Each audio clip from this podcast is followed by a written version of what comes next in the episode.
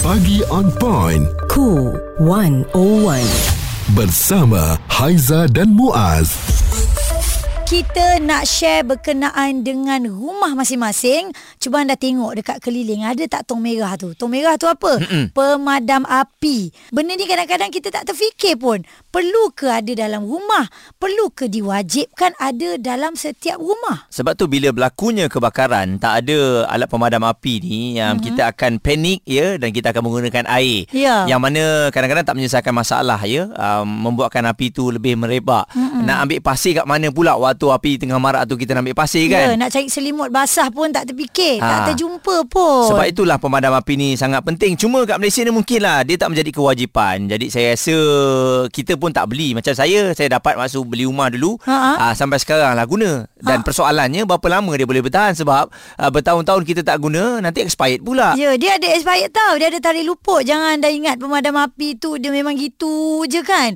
Kalau expired mungkin waktu nak pakai tu tak terkeluar agaknya ha. ataupun ialah macam-macam boleh berlaku. Kita teruja juga dengar setiap rumah di Sarawak akan dikehendaki mempunyai pemadam api sendiri dalam masa terdekat bagi memastikan keselamatan mereka daripada kebakaran. State Public Health Perumahan dan Menteri Kerajaan Tempatan Sarawak, Datuk Seri Dr. Sim Kuihian akan membentangkan perkara ini dalam persidangan Dewan Undangan Negeri yang akan datang pada bulan November. Itu kata pengarah Jabatan Bomba dan Penyelamat Sarawak, Datuk Kirudin Rahman. Dan Kirudin berkata sehingga 5% kebakaran rumah bermula di dapur dan menambah dengan adanya pemadam api di rumah, penghuni dapat membantu mengawal sebarang kebakaran sementara menunggu anggota bomba tiba. Oh. Ni pencegahan awal lah. Bagus hmm. Sebab saya rasa Kalau kita dah ada di rumah hmm. um, Itu mungkin boleh mengurangkan kebakaran Kalau berlaku Dan uh, sekarang ni persoalannya Macam mana kita nak beli Di mana Dari segi kualitinya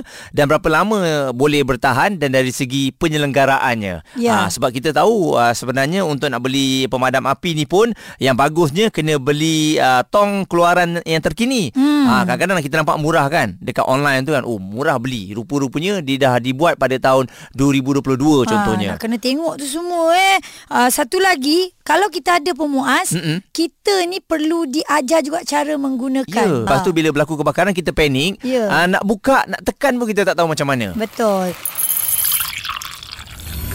Perbualan menyeluruh bersama Haiza dan Muaz.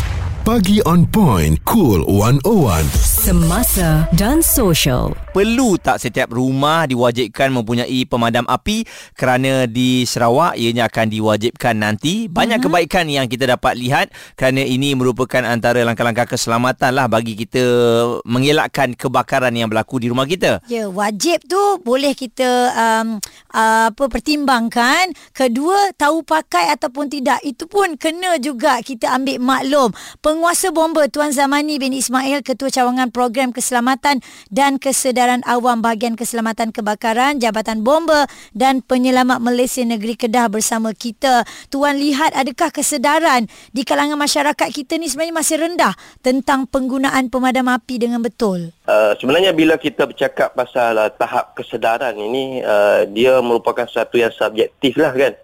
Jadi uh, sebenarnya uh, dari segi penilaian yang tepat tu agak sukar. Mm-hmm. Namun begitu uh, berdasarkan hasil daripada uh, penilaian yang telah dilaksanakan oleh uh, Jabatan Bomba dan Penyelamat Malaysia Negeri Kedah uh, kami dapati uh, tahap kesedaran uh, masyarakat tentang penggunaan alat mada api ini uh, boleh dikatakan di tahap sederhana lah. Mm-hmm.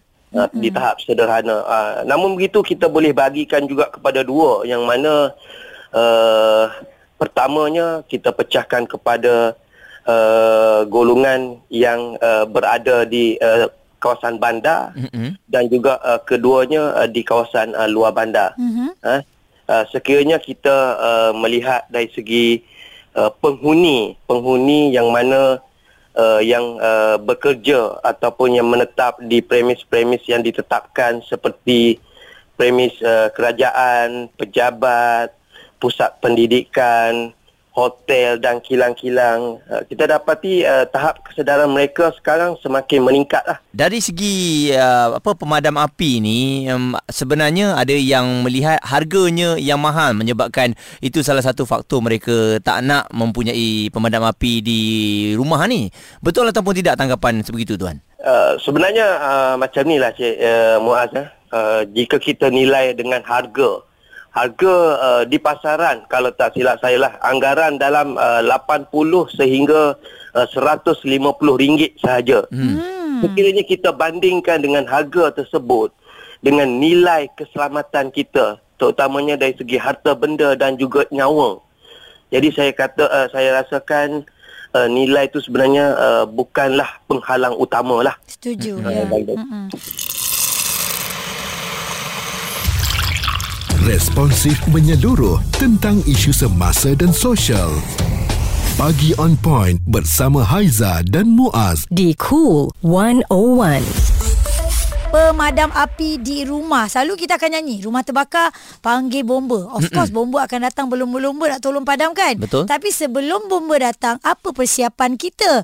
Maka, adakah perlu diwajibkan pemadam api di setiap rumah dalam negara kita? Betul, seperti yang akan uh, dipraktikkan ataupun uh, dimulakan di Sarawak kerana ianya akan dibentangkan di persidangan Dewan Undangan Negeri yang akan datang pada bulan November ya. Dan oleh kerana itu kita bawakan penguasa bomba Tuan Zamani Ismail Ketua Cawangan Program Keselamatan dan Kesedaran Awam Jabatan Bomba dan Penyelamat Malaysia Negeri Kedah. Jadi tuan adakah kalau diwajibkan untuk setiap negeri di Malaysia ni setiap rumah kena ada uh, untuk alat pemadam api ni ianya bagus uh, ataupun perlu diwajibkan? pada pandangan saya lah, pada pandangan saya ianya amat wajar untuk dilaksanakan uh, di seluruh uh, negara lah.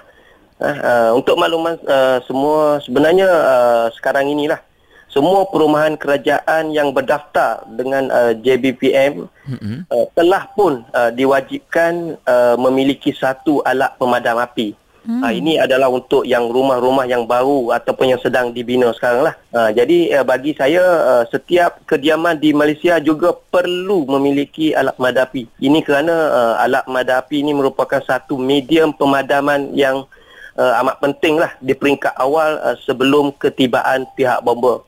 Eh, jadi uh, saya rasa keperluan ini amat wajar lah Perlu, di seluruh Malaysia. Mm-mm. Uh, tuan, apabila semua dah ada pemadam api ni dekat rumah, bagaimana pula cara untuk kita bagi tahu kepada pemilik untuk menggunakannya? Adakah apabila beli tu kita kena sentiasa update dengan uh, tuan punya rumah uh, setiap 6 bulan ke uh, se- ataupun setahun sekali ke cara nak menggunakannya tu? Uh, pertama sekali uh, yang penting adalah uh, kita kena tahulah peralatan tu uh, ada berkeadaan baik ataupun tidak. Mm-hmm. Untuk makluman uh, dari segi penggunaan alat pemadam api ni untuk uh, premis-premis yang ditetapkan selalunya setahun sekali Mm-hmm. uh, kita kena buat servis lah. Dan untuk uh, perumahan awam ni maknanya yang uh, pemilik-pemilik kediaman ni uh, bolehlah kita gunakan uh, sekurang-kurangnya tempoh 2 hingga ke 3 tahun base kepada uh, orang kata kondisi uh, alat pemadam api tadilah. Mm-mm. Dan dari segi jenis-jenisnya macam mana pula uh, tuan sebab kita tengok ada jenis uh, dari apa menggunakan debu kering uh, ataupun buih ataupun ada juga air dan juga ada karbon dioksida ni. Kadang-kadang kita tak tahu nak memiliki yang mana satu. Hmm, yang kat rumah yang mana eh? Untuk makluman semua uh, alat pemadam api uh, yang uh, praktikal sikit lah ataupun yang lebih berkesan untuk digunakan uh, di rumah-rumah uh, kami uh, sarankan uh, alat pemadam api jenis uh, debu kering lah. Hmm. Uh, debu kering ini dia uh, boleh uh, memadam uh, kebakaran uh, untuk beberapa kelas kebakaran lah. Terutamanya kelas kebakaran apa? Kelas A, kelas B, kelas C dan juga kelas E. Hmm. Yang mana ianya melibatkan kebakaran pepejal, cecair, gas dan juga elektrik lah. Mm-hmm. Uh, selain itu kita juga ada juga uh, apa alat pemadam api jenis uh, karbon dioksida lah. Mm-mm. Uh, Baik. tapi yang tu uh, lebih kepada uh, untuk uh, elektrika dan sebagainya lah. Jadi Jabatan Bomba dan Penyelamat Malaysia saya pasti sangat bersetuju eh tuan eh sekiranya diwajibkan di seluruh rumah eh tuan. Ya, saya amat bersetuju lah. Saya rasa uh, semua orang sebenarnya sepatutnya uh, perlu ada sekurang-kurangnya satu alat pemadam api lah. Jadi Haiza jelas uh, apa yang dikongsikan mm-hmm. uh, pihak bomba pun bersetuju dan uh, saya pun uh, yakinlah eh kalau nak diwajibkan di setiap rumah pun mm-hmm. uh, saya nak beli okay. ya uh, bagi langkah-langkah keselamatan sebab sekarang ni bila tak ada ni pun kita risau. Kadang-kadang yeah. kalau apa-apa yang berlaku kebakaran nak tolong jiran pun kita tak ada alat tu. Mm-mm, kita pun macam tolong tolong kita tak tahu kan. Uh-uh. Satu lagi saya rasa tak payah tunggu diwajibkan lah Muaz. Sekarang Mm-mm. ni anda dah dengar kami dekat Kuala Luar bercakap tentang ini.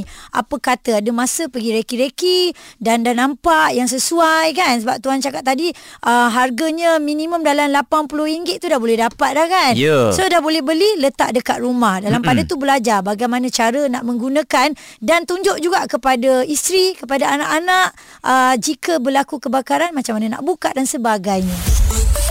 Suara serta informasi semasa dan sosial bersama Haiza dan Muaz. Pagi on point. Cool 101.